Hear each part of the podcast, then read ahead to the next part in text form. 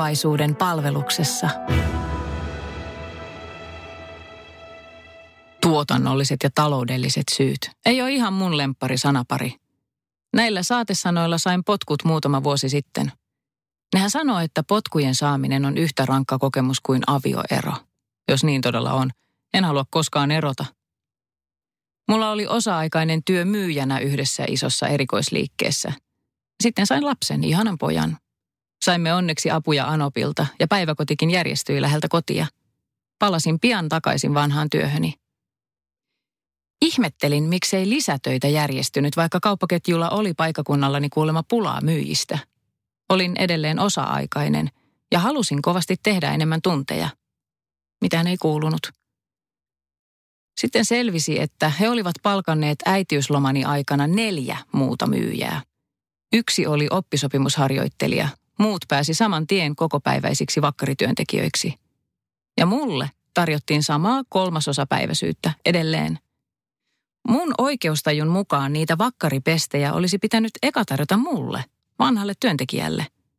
Arvatkaapa, ottiko päähän.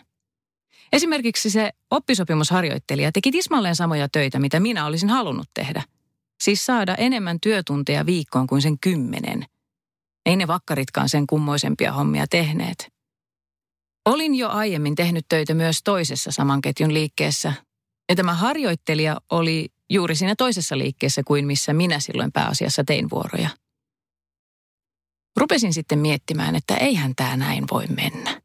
Pienen lapsen kanssa rahat oli jo valmiiksi tiukalla, puhumattakaan, että voisimme muuttaa isompaan perhekämppään. Sellaiseen ei ollut mitään asiaa kymmenen tunnin osa-aikaisella työllä. Asuntolainen neuvotteluissahan pankki naurasi meidät ulos ennen kuin päästäisiin edes aloittamaan. Onneksi mä soitin sitten liittoon. Pamin juristi kertoi mulle saman tien, että tätä ei purematta niellä. Se oli hurjaa. Mun tapaus meni ihan korkeimpaan oikeuteen saakka. Siitä ei olisi kyllä tullut mitään ilman ammattiliiton lakiapua. Nyt mulla on siis päätös korkeimmasta oikeudesta, että sitä harjoittelijan tekemää työtä olisi pitänyt tarjota mulle ekaksi. Sitten oli ne vakituisiin pesteihin palkatut täysipäiväiset myyjät. Lain mukaan mulle olisi ensin pitänyt tarjota mahdollisuutta tulla vakituiseksi, kokopäiväiseksi myyjäksi ollessani äitiysvapaalla – Mun työnantaja yritti väittää, että koska myyjää tarvittiin heti, silloin kun olin äitiysvapaalla, jonkun muun palkkaaminen oli mukamas ok. No, korkeimman oikeuden mukaan ei ollut. Äitiysvapaani ajaksi olisi totta kai voinut palkata myyjän, mutta ei mun ohi kokopäiväiseksi vakkariksi. Korkeimman oikeuden mukaan työnantajani siis syyllistyi tasa-arvolaissa kiellettyyn syrjintään. Myös niiden toisten vakkarityöntekijöiden palkkaamisissa ennen mua Kyse oli syrjinnästä. Kyllähän mua harmittaa edelleen, että tästä piti käydä niin pitkä oikeudenkäyntirumpa. Mutta nyt mulla on sitten korkeimman oikeuden päätös, jonka mukaan sain liki 20 tonnia korvausta menetetyistä ansioista ja päälle vielä muutama tonni tasa-arvolain mukaista hyvitystä. Lisäksi ex-työnantajalleni tuli maksuun muun oikeudenkäyntikulut käräjäoikeudesta, hovista ja korkeimmasta. Ja siitä tuli yhtä kova lasku kuin noista muista korvauksista – Suurkiitos, PAM. Ihanaa, kun liitossa on niin pätevät juristit. PAM. Tulevaisuuden palveluksessa. Arja Pohjola, mikä tässä tapauksessa oli mielestäsi erityisen kiinnostavaa? No tietysti tässä tapauksessa oli kiinnostavaa se, että se meni korkeampaan oikeuteen asti mikä on aina kiinnostavaa, koska korkeimmasta oikeudesta saadaan sitten tällaisia ennakkopäätöksiä, joilla on vaikutusta myös muihin, muihin keisseihin. Mutta itse tässä keississä tietysti oli, oli erikoista se, että vaikka siis lisätyö on sellainen, lisätyö ja lisätyön saaminen on sellainen asia, joka on palvelualoilla aika yleinen, yleinen ongelma, niin tässä oli ehkä vähän tämmöinen poikkeuksellisen törkeä tapaus, kun työntekijä oli pitkään töissä ja kymmenellä viikkotunnilla ja sitten hänet ikään kuin aina siinä sitten ohitettiin. Niin siinä oli samaan aikaan, hänen vanhempainvapaan aikana otettiin tänne oppisopimushenkilö sinne, harjoittelija sinne, joka teki tismalleen samaa työtä, mitä hänkin teki. Ja sitten oli, sit hänet vakinaistettiin myöhemmin. Sitten oli pari muuta, jotka vakinaistettiin kanssa junan ohitse. Hänhän oli, tämä henkilö oli, oli tehnyt töitä useammassakin liikkeessä, että vedottiinko ne jossain vaiheessa siihen, että kun siinä liikkeessä ei ollut tämä tilanne vai, vai siinä, miten tämä meni tämä ketjun eri liikkeissä oleminen? No kyllä siis siihenkin vedottiin, että, että on hirveän vaikea järjestää työvuoroja ynnä muuta, jos työntekijä haluaa työskennellä eri liikkeissä. Että oli se yksi elementti, mikä siinä oli. Mihin työnantaja yritti vedota? Niin, niin mihin työnantaja yritti vedota. Onko tämä hyvin tyypillistä, että vanhempainvapaalla ollessa työnantaja ei ymmärrä huomioida tällaisia osa-aikaistyöntekijöitä, kun ruvetaan vakinaistamaan, vakinaistamaan koko päiväisiksi ihmisiä, vai onko tämä poikkeuksellista? No vähän vaikea sanoa, että onko se tyypillistä, että en mä ole hirveästi vastaaviin tapauksiin törmännyt aikaisemmin, mutta mä voisin kuvitella, että työnantaja aika usein ajattelee, että, että tarvii työntekijöitä vanhempainvapaa-aikana, eikä, eikä tietenkään sitten niin kuin ehkä tuo ajatelleeksi, että pitäisi, jos on tarjolla tällaista niin kuin vakinaista, vakinaista pysyvää lisätyötä, eli niin kuin pysyvästi korkeampia tunteja, että niitä pitäisi tarjota myös sille henkilölle, joka on, on jäämässä sinne vanhempainvapaalle. Että myös tämä vanhempainvapaalle jäävä henkilö pitäisi ottaa huomioon, jos tulee niin kuin ilmenee työtä sen vanhempainvapaan aikana. Tuohan mitä tämä, tämä tilanne esimerkiksi tämän, tämän henkilön kohdalla, että häntä pidettiin sen kymmenessä tunnissa per viikko pitkän aikaa.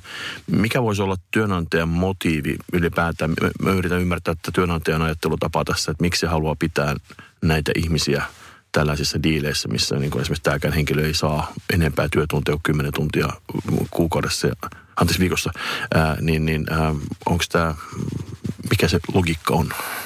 No siis kyllähän nykypäivän työelämässä pyritään hakemaan mahdollisimman paljon joustoja. Et todennäköisesti Nimenomaan tässä on... työntekijän joustoa. No nimenomaan työntekijän joustoja. Mm. Työntekijähän se yleensä on se, joka joustaa, eikä työnantaja. Niin. Joo, siis joustoja. Että onhan se joustavampaa työnantajan kannalta, jos henkilöllä on vain 10 tuntia ja tarjotaan sitten lisää töitä. Milloin tarjotaan, jos tarjotaan sitten sen lisäksi. Niin on tietysti kymmenen enemmän kuin nolla, kun tässä on myöskin nolla, nollatuntisopimukset yhtä lailla ollut tässä enempikin esillä. Ja sitten on vielä vuokratyövoiman käyttö siinä rinnalla. Mutta, mutta tuota, äm, kerro vielä tästä, mikä oli se juttu, minkä takia tämä meni korkeampaan oikeuteen. Että miksi se on kuitenkin valitusluvan saaminen sinne ei ole suinkaan itsestään selvää, niin, äh, niin osaatko arvioida, mikä oli se syy? No joo, siis ei ole tosiaan itsestään selvää saada valituslupaa, että vaan hyvin harva juttu sinne korkeampaan oikeuteen päätyy. Eikä tässäkään varmaan, jos olisi ollut ihan puhtaasti lisätyön tarjoamisesta, niin se olisi korkeampaan oikeuteen päätynyt. Että kyllä tässä oli tämä vanhempainvapaa-aspekti ja lisätyön tarjoaminen vanhempainvapaan aikana ja kysymys siitä, että oliko se syrjintää ikään kuin syrjäyttää tämmöinen vanhempainvapaalle jäävä työntekijä. Että korkeammassa oikeudessa ratkaistiin myös niin kuin kysymys siitä, että onko tämä tasa-arvolain mukaista syrjintää, että ei pelkästään sitä lisätyökeissiä. Ja sitten toinen oli se oppisopimusjuttu, joka siinä oli ratkaisevaa, että, että onko oppisopimus oppilaalla ikään kuin etusia, etusia lisä, lisätyöhön tai lisä, etusia työhön suhteessa tällaiseen niin kuin lisätyötä vailla olevaan työntekijään. Joka on ilmoittanut vielä toistuvasti olevansa halukas kyllä, tekemään enemmän töitä. Kyllä, se on semmoistakaan tilannetta, että... Et, Mä luulen, että ne oli ne kysymykset, minkä takia korkein oikeus otti sen ratkaistavakseen. En tietysti tiedä, mutta näin mä oletan. Tota, mm, nämmöisissä oudoissa riitatapauksissa kysymys herää, että onko kyse jostain muusta kuin mistä siinä tunnutaan tappelevan. Ää, niin mitä sä arvioisit itse ottamatta tähän tapaukseen kantaan, että onko joku tämmöinen henkilökemia tai joku tämmöinen joku muu syy sitten usein tällaisten riitojen taustalla pikemminkin kuin, kuin se, mitä, mistä sitten vaikka oikeudessa tapellaan? No siis oudoissa riitatapauksissa hyvin usein mun kokemuksen mukaan on jonkunnäköinen henkilökemia juttu taustalla, että, että joka vaikuttaa sitten, sitten sen asian lisäksi siihen. Et paljon mahdollista, että tässäkin on joku semmoinen ollut, mutta että en, mä, en osaa sitä sitten tarkemmin sanoa. Niin tietysti pitäisi varmaan yrityksellä olla silti olla ohjeistukset, että vaikka kyseessä olisi henkilökemia, älä rikon lakia. No joo, näin justiinsa, että se ei siihen oikeuta kuitenkaan. Miten tässä tapauksessa ylipäätään muutenkin, mikä sun kokemuksessa on, muuttavatko yritykset käytäntötapojaan? Esimerkiksi tässä tapauksessa korkean oikeuden jälkeen varmaan joku muutos varmaan heidän ohjeistuksessa tapahtunut, mutta vaikuttaako tämä oikeasti tämä niin kuin laajemmin kuin tämän yhden tapauksen kohdalla aina sitten, kun joudutaan menemään prosessiin? Kyllä se yleensä vaikuttaa.